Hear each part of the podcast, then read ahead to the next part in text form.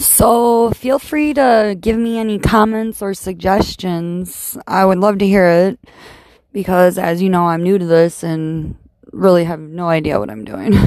So it'd be nice to have a little feedback.